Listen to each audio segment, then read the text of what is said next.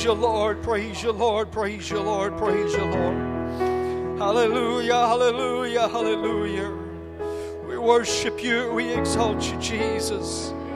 We worship you. We exalt you, Jesus. We worship you. We exalt you, Jesus. There's no one like you, my Lord. Hallelujah. Hallelujah. Hallelujah. Hallelujah. Praise you, Lord. Let's just give the Lord a hand clap of praise right now.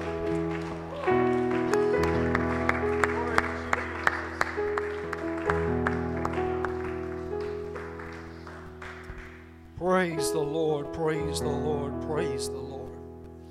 And while you're standing in this atmosphere of the Lord's presence, why don't you grab your Bibles? We're going to go to the Gospel of Luke this morning. I feel that I want to just get straight into what the Lord has laid on my heart for today. I, I don't want to preach for too long today, but I want to give you an opportunity to respond to the word of the Lord. I want to give you an opportunity to respond to the word of the Lord today. I want you to listen as I preach with an attitude of I need to respond to what God is saying to me today. That's what I'm feeling in my heart. The Gospel of Luke, chapter 8. Praise you, Jesus. The presence of the Lord is here, and I'm grateful for that. Amen. This is why we come. We want to be in His presence with His people. Amen. Gospel of Luke, chapter 8. We're going to start reading the story here in verse 22. Say amen when you're there. Luke chapter 8, verse 22, reading in the New King James, it says, Now it happened on a certain day that he, he being Jesus, got into a boat with his disciples, and he said to them, Let us cross over to the other side of the lake. And they launched out.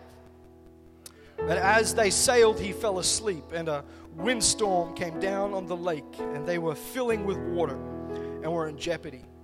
And they came to him and awoke him, saying, Master, Master, we are perishing. And he arose and rebuked the wind and the raging of the water, and they ceased, and there was a calm. But he said to them, Where is your faith? And they were afraid and marveled, saying to one another, Who can this be? For he commands even the winds and the waters, and they obey him. With the help of the Lord this morning, I want to preach to you for just a few minutes on this thought Who can this be? Who can this be? Praise the Lord. Let's bow our heads. Let's go to the Lord in prayer one more time. Jesus, we feel your presence in this place, Lord God. We thank you, Lord, for all that you have done so far, Lord. We come now to be able to hear your word, Lord Jesus. Help us, God, to listen with open hearts, Lord, and open ears, Lord, to receive uh, what the Spirit would say to the church today, Lord God. Lord, we receive it in the name of Jesus. Have your way. In Jesus' name, amen. Praise the Lord. Sister Jamelia, I have a title slide there if you want to go chuck that up for me. Praise the Lord. Praise the Lord. Thank you, Sister Janie.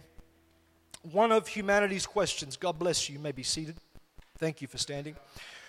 One of humanity's biggest questions has always been Who am I? Who am I? Within each of us, within humanity, we have a desire to understand who we are as a person. As living beings, we search for ways in which we could understand our existence. We search for ways to understand our existence. Why we are the way that we are. Why we value the things that we value. Where do our values come from as a person? Who we are as a person, why we do the things that we do. One of humanity's biggest questions has always been Who am I? Yeah, that's right. Thank you. Who am I? Our identity.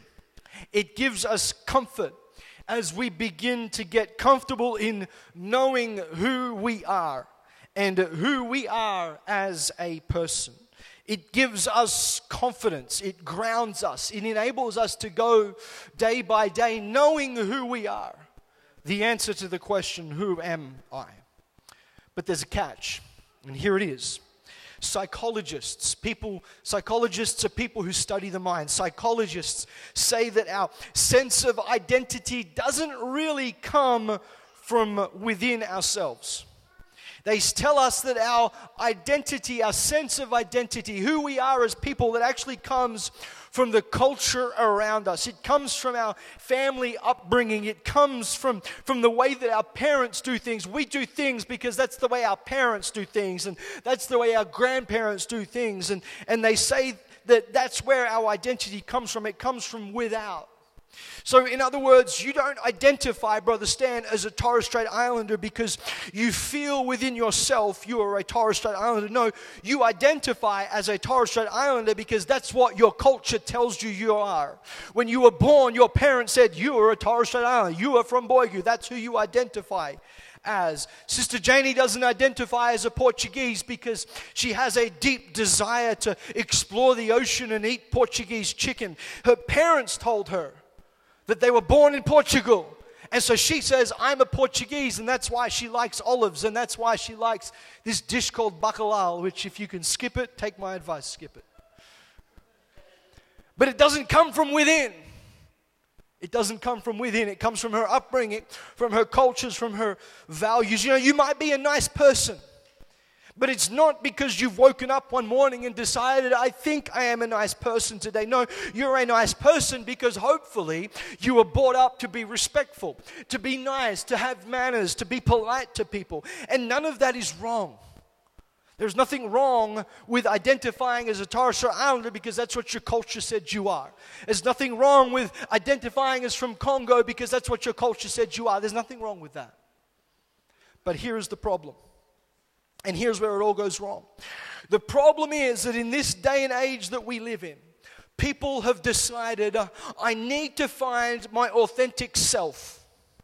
I can't rely on what culture says about me. I can't rely on what my family upbringing tells me. I've got to look within myself and decide who I am as a person. And people begin to look within to answer the question, Who am I? They've decided I can't trust what my culture tells me. I can't trust what my background tells me. I can't trust what my parents tell me. I'm not going to get my identity from my culture. I'm not going to get my identity from my parents. They say, I'm not going to get my identity from what society says about me, but I'm going to look within myself. Hello? For my identity, for who I am. And as people search within themselves to try and answer the question, Who am I? we get ourselves into all sorts of a muddle as we try and identify with that crowd over there who are involved in all the wrong sort of behaviors. And we try to conform to what our heart says that we should conform to and, and what we feel like we should conform to and, and what brings us the greatest joy and the greatest happiness within ourselves. We check in with ourselves and go, Am I happy with who I am identifying at? No. Well, I will change. Am I happy with how I am? No. Well, I will change. And so as people we, we see all around the world, people smoke that and drink that and watch that show and speak like that, all the while taking direction from within themselves. And people end up with all sorts of wacky hairdos and piercings and all kinds of weird places because that is what my authentic self tells me I am. That is what my identity is. I checked in with myself and this is who I am. You following me so far? The greatest question that mankind seeks to answer is Who am I? And people make questionable and immoral lifestyle choices because that's just who they are. The issue is, however, that the Bible tells us that we cannot trust what is within ourselves. We cannot just trust our heart to tell us who we are. Jeremiah chapter 17 and verse 9 says, The heart is deceitful above all things and desperately wicked. Who can know it? Brothers and sisters, listen to me well now. Our heart will deceive us every time, and it will lead us down paths where we can't possibly afford to travel. The heart will tell us that this culture is okay, this world is okay. It's just a little bit of sin. That's just who you are. You're just being your authentic self. But the truth uh, of the matter is, is that the ways of this world are not okay. The worldly culture that we are steeped in day in and day out is not okay. Sin is not okay. Immoral lifestyle choices are not okay just because we say they are or just because the world says they are under the guise of, well, you're just being true to your authentic self. Paul explains what the world is going to be like in the last days. In 2 Timothy chapter 3, Paul writes to Timothy, he says, But know this, Timothy, that in the last days perilous times will come. For men will be lovers of themselves, lovers of money, proud, boasters, blasphemers, disobedient to parents, uh, unthankful, unholy, unloving, unforgiving, slanderers without self control, brutal, despisers of good, traitors, uh, headstrong, haughty, lovers of pleasure rather than lovers of God. But, brothers and sisters, hear me now. When we look uh, within our hearts to answer the question, Who am I? that is the only place uh, where we will end up because that uh, where our heart will lead us. Our heart will lead us to be unthankful. Our heart will lead us to be unholy. Our heart will lead us to love pleasure rather than to love God. It will lead us away from God every single time we trust ourselves to answer the question Who am I? Paul explains it like this in Romans chapter 7, verse 18, Paul writes, he says, For I know that in me, that is my flesh, nothing good dwells. For to will is present with me, but how to perform what is good I do not find.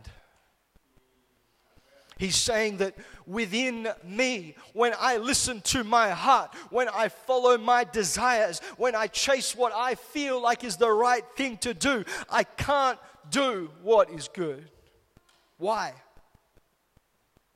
Because he knows that within himself nothing good dwells.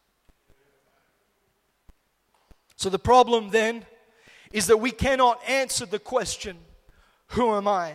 by looking within ourselves for the answer because we can't possibly trust our heart to give us the right answer. And we cannot answer the question, Who am I? by looking at the world and looking at their values and looking at their culture and deciding that that's going to be okay with us. We can't answer the question, Who am I? that way. But can I submit to you this morning, brothers and sisters, that perhaps uh, the truth of the matter is, is that we are not asking the right question when we ask, Who am I? Perhaps we don't need to worry about answering the who am I question. And perhaps uh, as believers, as disciples, as followers of Jesus Christ, we need to start asking the question of ourselves Who is Jesus? Who can this be? In our text. The disciples were on a boat in a storm in the middle of the Sea of Galilee. The Bible says the boat was beginning to fill with water, and Luke says their lives uh, were in jeopardy. And they wake Jesus up. Jesus, wake up. We're going to die. Don't you care if we perish? And Jesus wakes up, and the Bible says he rebukes the wind and the waves, and the disciples turn to each other in that sudden calm and they say, Who can this be?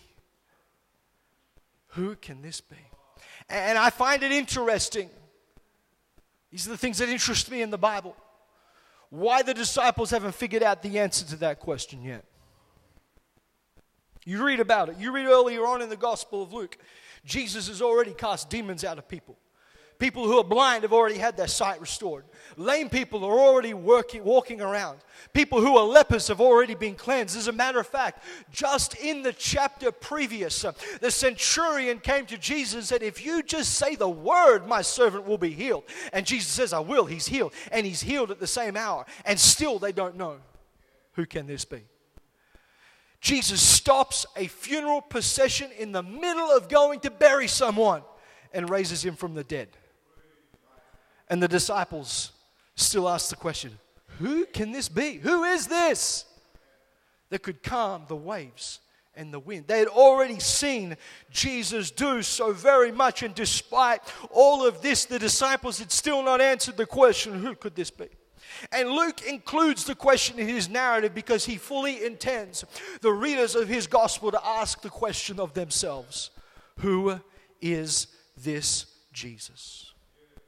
I wonder, I just wonder if perhaps could it be that we've spent so much time chasing down the answer to the question, Who am I? when we would really ought to be spending our time asking the question, Who is Jesus? We come to church. We sing all the songs, we listen to the word, but perhaps the reason that our lives have not been changed to the degree that we want it to be changed is because we have not answered the question, Who is Jesus for our lives? We understand the historical Jesus. We understand the Jesus that pastor serves. We understand the Jesus that is in church on Sunday and we feel his presence. But who is Jesus to you? Who is Jesus?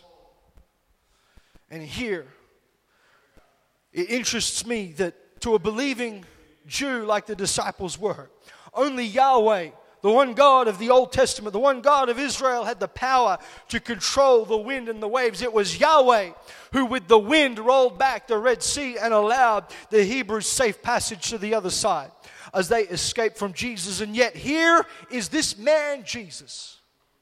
And he is controlling the wind and the waves, just like the God of the Old Testament. And Jesus is confronting the disciples with this question and forcing them to answer it. Who can this be? We feel the presence of the Lord. We sing. We worship Him. We respond and come to the altar. Perhaps we even have tears flow down our faces. We feel the call of God in our life. But even then, have we really answered the question Who can this be? Who is calling you into covenant relationship? Who is calling you to be holy? Who is calling you to be righteous? Who is calling you to be set apart, brothers and sisters? Who can this be? And so, my question of you today, the crux of my message for you today, is Who is Jesus Christ to you? Because if he is nothing more than a nice bedtime story or something nice to have in your life when something's going wrong, if, if you only have him in your life because you want to tick a religious box or you only have him because mom and dad made you come to church this morning, then your heart is going to continue to struggle and you will continue to find it hard to live for God. You will have good days and you'll have bad days. But if you can ask, who can this be for yourself? And if you can answer that question, say, Jesus Christ uh, is my Lord and my Savior. He is my King. He is my Master. He is my Redeemer and my very present help in my hour of need.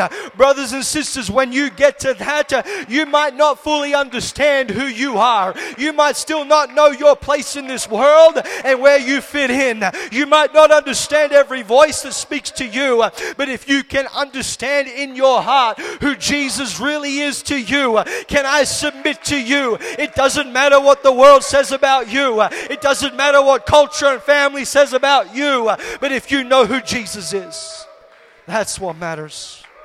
That's what matters. First John chapter 3 verse 20 the Bible says if our heart condemns us God is greater than our heart and knows all things. If, if you can answer the question, who can this be? Then who I am gets wrapped up in everything he is. And we don't get our sense of identification from our heart. Why? Because God is greater than our heart. We get it from God. We don't get our sense of identity from this world. We don't get our sense of identity from this culture. But we are who we are because He is who He says He is. Amen. That is why we are a chosen generation. That is why we are a royal priesthood, a holy nation, His own special people. Why? That we may proclaim the praises of Him who has called us out of darkness into His marvelous light. And so, who I am no longer becomes relevant as I understand, brothers and sisters, that my purpose and your purpose is found in Jesus Christ. The reason I live is found in Jesus Christ. My hope is found in Jesus Christ. And it is in Jesus that my identity is based. It is in Jesus I answer the question, Who can this be? Because that's the only question to me that is worth answering. I don't get my identity from this world. This world can say whatever they want to say about me. What I want to know is who is Jesus to me?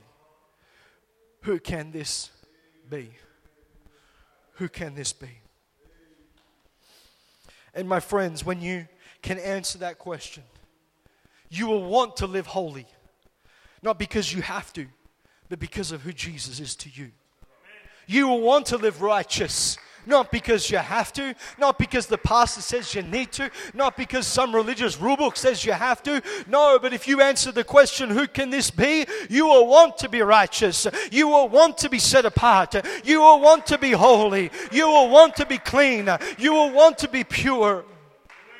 When you can answer the question, who am I? You're going to want to be in church.